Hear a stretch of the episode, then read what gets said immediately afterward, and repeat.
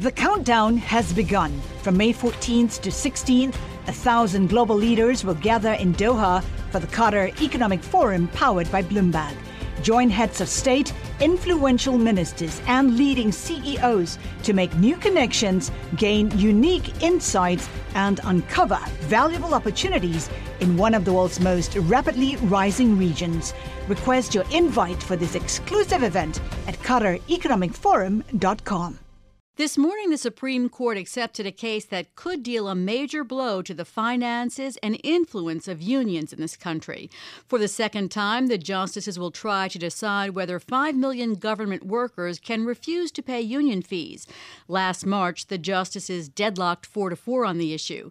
The justices will consider overturning a 1977 ruling that lets public sector unions in 22 states demand fees from workers who are not members called agency fees.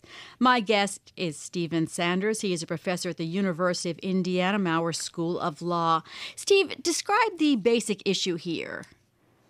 Sure, June. The basic issue is uh, if you belong to a union, of course, um, you pay dues, and it's understood that your membership fees not only defray the cost of the union representing you and negotiating on your behalf, but sometimes unions also engage in political activities and take political stances.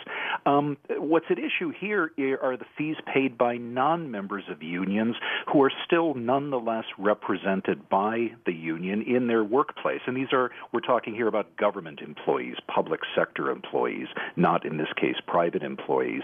Um, the Supreme Court said in 1977 that people in that position, non members of a union who are still represented by the union, cannot be compelled to pay for any political activities the union engages in, like endorsing a candidate or taking a position on abortion rights or same sex marriage, but they can be required to pay um, a, a, fee to, uh, uh to, to defray their fair share of the cost costs of the union directly representing them and bargaining on their behalf. The argument is if people could opt out of that, um, no one would actually want to pay the fee and the union would go bankrupt. Uh, it's a sort of collective action problem or a free rider problem if people don't pay that kind of fee.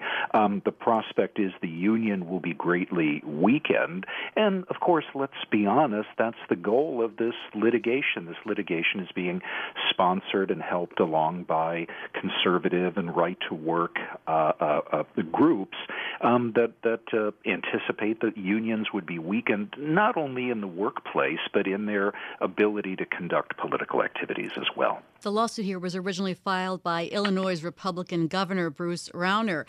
So, in March, the conservative wing of the court did not have a fifth vote because Justice Antonin Scalia had passed away.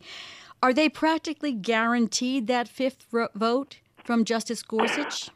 I think most people would expect that. I, I don't think there's uh, uh, anything in Justice Gorsuch's jurisprudence that would make him other anything other than a reliable vote for the court's conservatives on this point, as Justice Scalia would have been, was expected to be in this case. Sometimes uh, originalism, which is the philosophy Justice Gorsuch uh, subscribes to, le- can lead you to different results. But uh, I think everyone assumes that Gorsuch's Justice Gorsuch's vote is will be gotten here.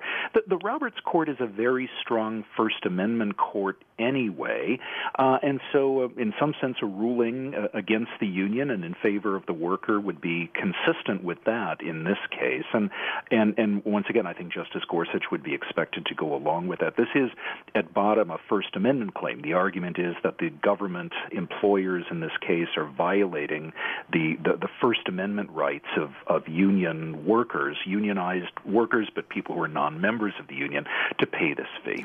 Steve, is there any way if if in fact the court has that five to four vote and uh, overturns the 1977 ruling.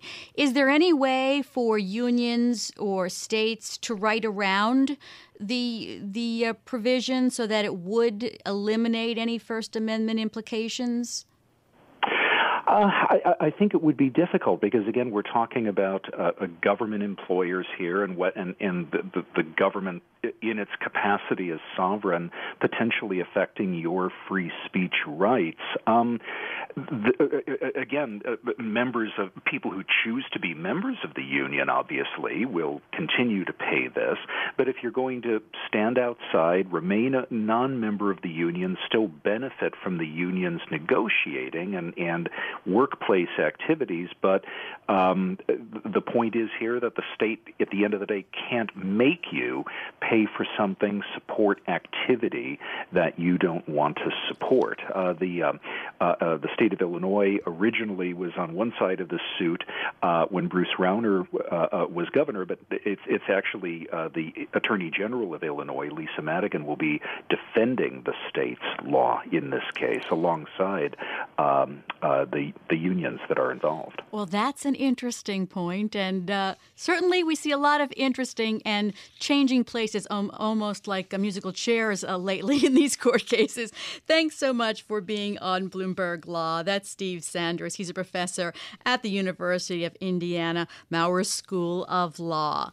The countdown has begun. This May, a thousand global leaders will gather in Doha for the Qatar Economic Forum powered by Bloomberg, held in conjunction with our official partners, the Qatar Ministry of Commerce and Industry and Media City Qatar, and premier sponsor QNB. Join heads of state, influential ministers, and leading CEOs to make new connections and gain unique insights. Learn more at QatarEconomicForum.com.